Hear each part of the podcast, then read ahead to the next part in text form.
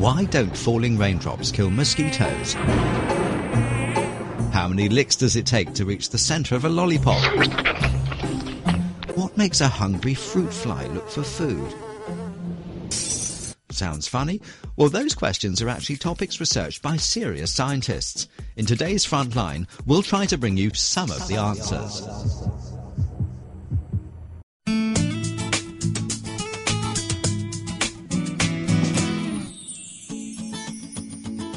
Hello and welcome to Frontline. I'm Ning Yan in Beijing. Science is often considered to be dry, dull, or even just plain boring. But curiosity is an innate characteristic of human beings and pushes us closer to what may initially seem like uninteresting scientific research. It's summertime. Mosquitoes are probably the most disliked insects of the season. A mosquito buzzes its way towards an open window.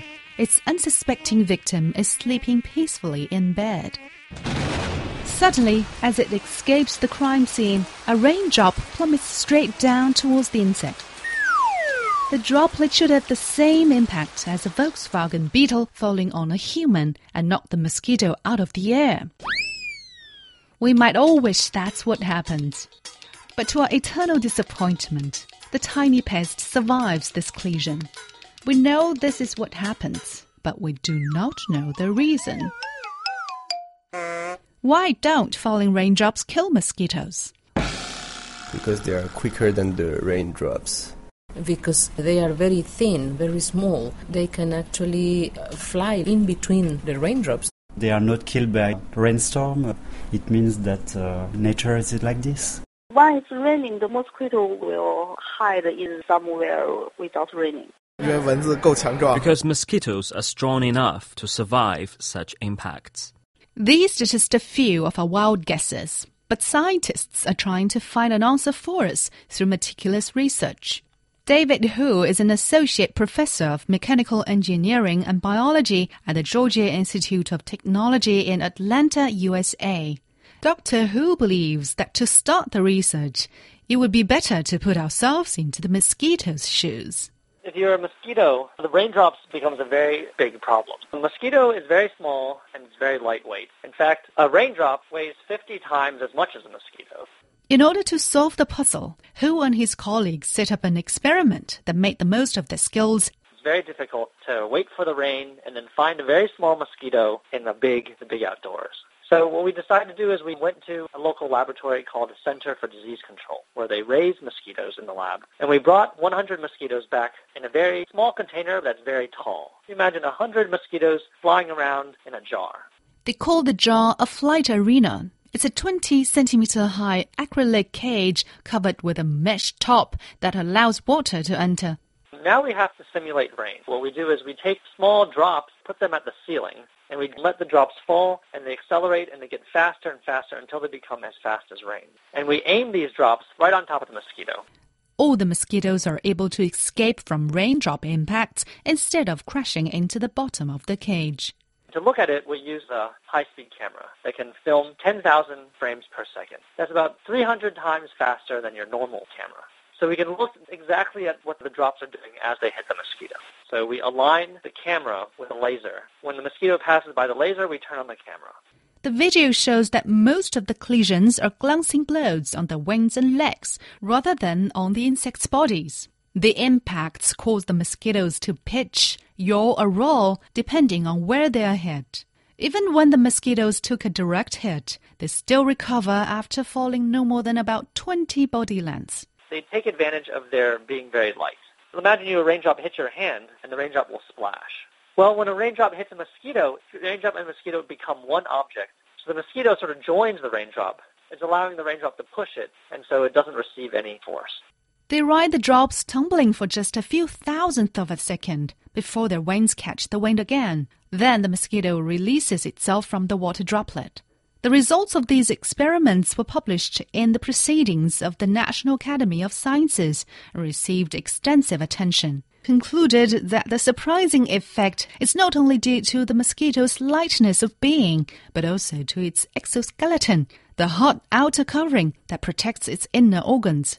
However, mosquitoes don't always survive after being hit by raindrops. The principle relies on two things. Mosquito has to be really light and it has to be flying. So if a mosquito is sitting on the ground and it gets hit by the raindrop, it would also get killed. You would expect if you get hit by a car, you basically die.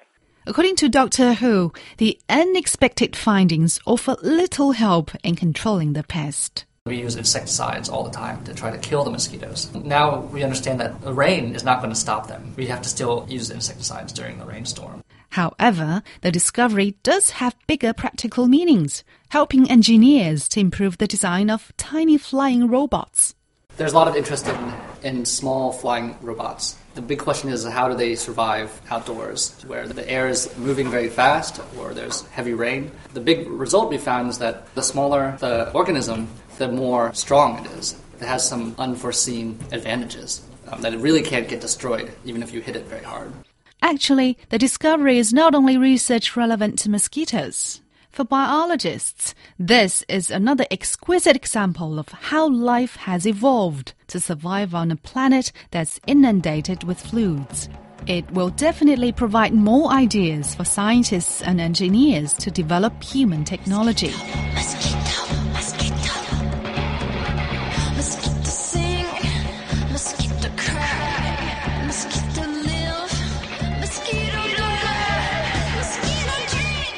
But for anyone who might be tempted to kill a mosquito by swatting it in midair, haha, it'll never work. For example, you have mosquitoes flying. If you take your hand, you can try to hit it. But no matter how hard you hit the mosquito, you can't kill it. The only way you can kill the mosquito is lying on the wall and hit it on the wall or hit it between two hands. Their body is so strong and they're so light that they really have to be crushed between two surfaces. You might have heard about it, but it is not true.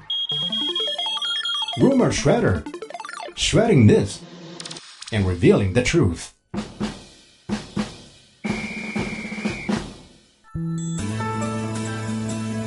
Doctor Hu and his team's experiment proves that the little bloodsuckers are both very tiny and also very strong, and they're hard to find and kill.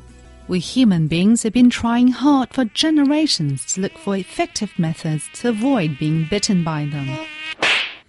It's summer, and the advertising for the so called mosquito plant has returned. The tagline goes like this It's a green and pure natural way to repel mosquitoes without any threat or danger from synthetic chemicals. This will be the first rumor that will shred today the so called mosquito plant is an unreliable way to repel the pesky critters. According to the sellers, the plant was developed in the late 1980s by Dutch botanist Dr. Dirk van Leene, who claimed it was a genetically engineered hybrid of an African rose-scented geranium and Chinese citronella grass. But the story of the mosquito plant was later exposed as a hoax. The plant was actually found to be a scented geranium, with a fragrance that strongly resembled the familiar smell of citronella. The Herb Society of America published a report which concluded that it did not protect human subjects from mosquito bites more than controls. In fact, just standing near living plants that repel mosquitoes is often not effective. It is the compounds found within the plants that do the repelling. These compounds need to be released from the plant by either crushing, drying, or infusing the plant into an oil or alcohol base that can be applied to skin, clothing, or living spaces. Rumor number two. The giraffe is mute because it has no vocal cords. Hearing is believing, and it's easy to hear the truth. This recording was taken from a videotape released by Blank Park Zoo in the USA to refute this rumor. Actually, the giraffe does have vocal cords or larynx. Compared to other animals, they're not very well developed. Dr. William M. Mann was a notable entomologist and the fifth director of the National Zoo in Washington, D.C. from 1925 to 1956. He wrote a letter on March the 19th, 1931, in which he said, I believe it is true that the giraffe has no characteristic voice at all. I've never heard one make any noise, and it is generally said that they do not. The 1936 annual report of the Game Wardens of Kenya stated that when separated from its mother, a young giraffe will bawl and low like a hungry calf. Why don't falling raindrops kill mosquitoes? How many licks does it take to reach the center of a lollipop? What makes a hungry fruit fly look for food? Sounds funny? Well, those questions are actually topics researched by serious scientists. In today's Frontline, we'll try to bring you some of the answers.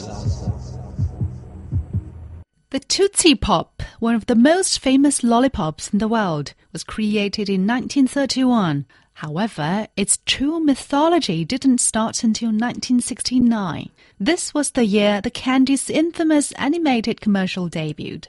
Mr. Turtle, how many licks does it take to get to the Tootsie Roll center of a Tootsie Pop? I never made it without biting. Ask Mr. Owl. Mr. Owl, how many licks does it take to get to the Tootsie Roll center of a Tootsie Pop? A good question. Let's find out. One, two, three, three. How many licks does it take to get to the Tootsie Roll center of a Tootsie Pop?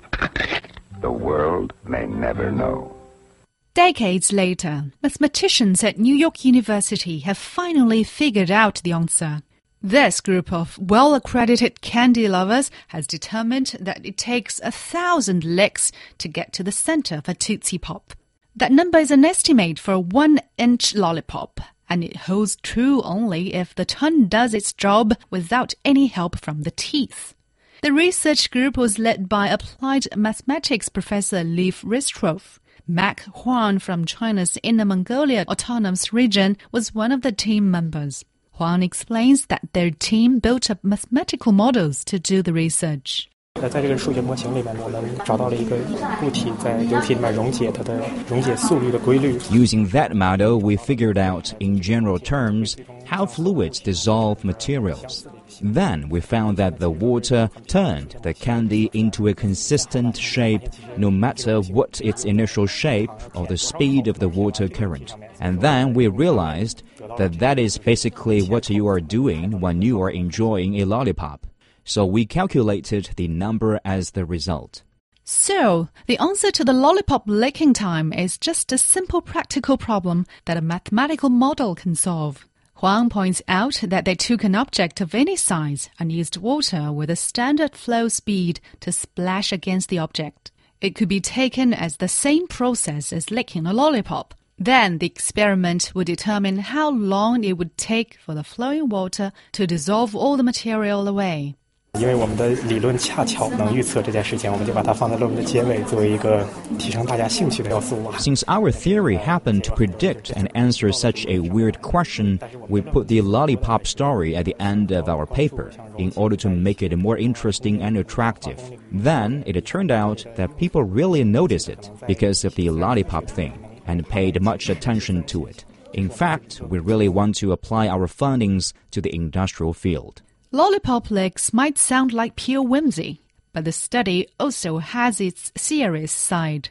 Its aim is to describe in detail the process by which flowing water shapes and ultimately dissolves materials, a process of considerable interest to scientists in fields ranging from chemical engineering and pharmacology to geology.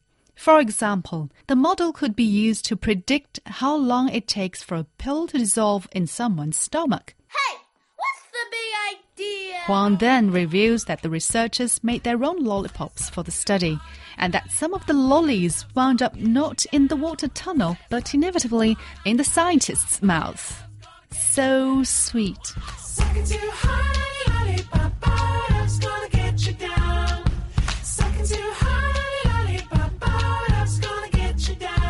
There is another positive effect of the research, arousing so many people's enthusiasm in joining in with scientific experiments. A great deal of internet users around the globe have carried out their own verification of the theoretical result. They've held a lollipop in one hand and a pen in the other to write down the number of legs. Of these citizen scientists, Riff Raff 41 was the very first person to publish a test report as a tweet by posting a photo of a piece of paper with groups of lines on it, which were the record of legs, as well as the words 850 legs to center.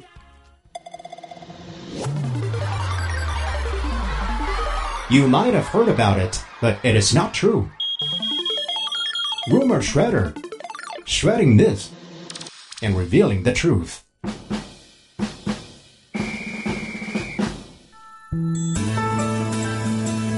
Rumor number three eating meat will reduce people's IQ. Wrong, wrong, wrong. The truth is, there was a piece of research carried out by a team at Southampton University in the UK entitled IQ in Childhood and Vegetarianism in Adulthood 1970 British Cohort Study. The paper concludes that higher IQ scores during childhood are associated with an increased likelihood of being vegetarian as an adult. The sequence and causation is put in this way intelligent children are more likely to become vegetarians later in life. The rumor creator shifted the cause and the effect, which is wrong. However, vegetarianism has been linked to better heart health. Rumor number four honey water, milk, yogurt, celery water, green bean soup. They're all able to prevent us from getting drunk. No, no, no. The truth is, these food and drink items can do little to prevent people from getting drunk. Actually, there's no magic formula to prevent drunkenness or dispelling the effects of alcohol. There are just two ways to relieve the symptoms. One is to speed up the metabolic breakdown of alcohol, and the other is to drink a lot of water to help improve symptoms of dehydration, as well as to eat some food to increase sodium and potassium ions in the blood. So if you don't want to act the fool after drinking too much, don't drink or drink less. Why don't falling raindrops kill mosquitoes? How many licks does it take to reach the center of a lollipop? What makes a hungry fruit fly look for food? Sounds funny? Well, those questions are actually topics researched by serious scientists. In today's Frontline, we'll try to bring you some of the answers. I like to eat, and so do you. I like to cook my own food. This is the pasta song by Dee Lon, which outlines clearly the things we tend to do when we're hungry. We can't help but rush out to the canteen or cafeteria, rummage through our cupboards and fridge to look for a leftover half cookie. Eating food is one of the most important things in life. Scientists are also interested in the procedures which govern this essential activity. Biologists have named such gorgeous behavior of buying and eating as foraging. Li Ming Wang's team at his lab at Zhejiang University has been working on the issue of eating, including researching into why to eat, what to eat, and how much to eat. In order to answer the funny but important question, how do animals search for food? Scientists have carried out a thorough examination through the observation of fruit flies. Yang Zhe is a young scientist in the team. What our lab is doing is studying fruit flies eating things. For example, in this case, we are studying the behavior of fruit flies after they get hungry and what causes or leads them to go to look for food.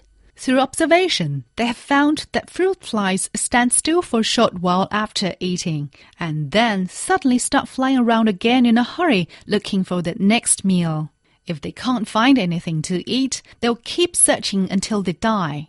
By this token, the rushing condition is really an instinctive reaction of fruit flies when they're hungry. 果蝇在饿了之后，它会表现出来很强的活动性。 We have found that hungry fruit flies display more vigorous activity, and their hunting activity can be restrained by providing certain food signals. We have found out that these signals are controlled by octopamine. Octopamine is an endogenous biogenic amine that has particular effects on the adrenergic and dopaminergic systems. After the scientists removed the octopamine from a group of fruit flies, they found that the foraging behavior of the fruit flies disappeared. Although they were starving, they didn't look for food using their own initiative. They acted as lazily as well nourished fruit flies. However, the disabled fruit flies never lost the basic skills of eating. If some food was put near their mouths, the lazy bones fruit flies would eat as much as hungry, unaltered fruit flies. The interesting thing is, as we know, that it is octopamine that leads the fruit flies to look for food. This means for fruit flies, looking for food and eating food are two completely different types of behavior and are controlled by different neural systems. Well, well, well, there's something of interest to those who have made up their minds to lose weight but can't resist the temptation of food. If scientists can find the amine or neural signal that controls the foraging behavior of human beings, becoming slim may turn out to be as easy as turning off a light, the light in the fridge. Go scientist!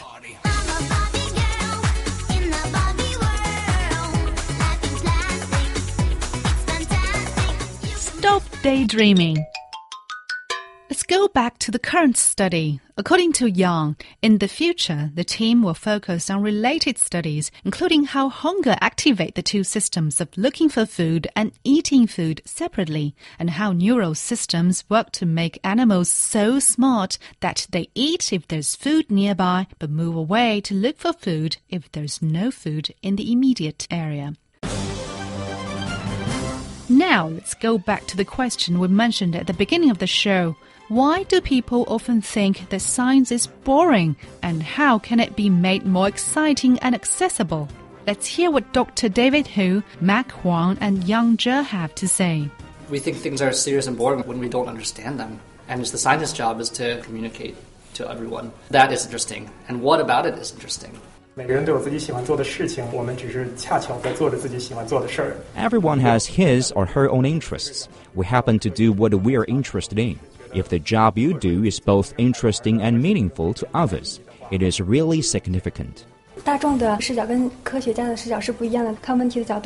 Maybe the public see things from a different angle from scientists. But if you make friends with scientists, you will discover the interesting aspects of their personalities and their areas of interest. Their replies remind me of a scientist friend of the program, Professor George Smoot, the winner of the 2006 Nobel Prize for Physics. He once played himself as a guest on the popular TV series The Big Bang Theory and humorously mocked the show's Sheldon Cooper like this. So I'm thinking, you won the Nobel Prize, what, three years ago? So you must deal with a whole lot of what has Smoot done lately. my thought is, we continue my research as a team, you know, Cooper, Smoot, alphabetical, and when we win the Nobel Prize, you'll be back on top. With all due respect, Dr. Cooper, are you on crack? As we conclude today's edition of Frontline, I want to share an interesting science related story told by Professor Smoot. And sometimes even a serious project, when you hear about it, sounds really funny. I saw a newspaper article that was republished on the anniversary of Lady Di, you know, Princess Diana's death.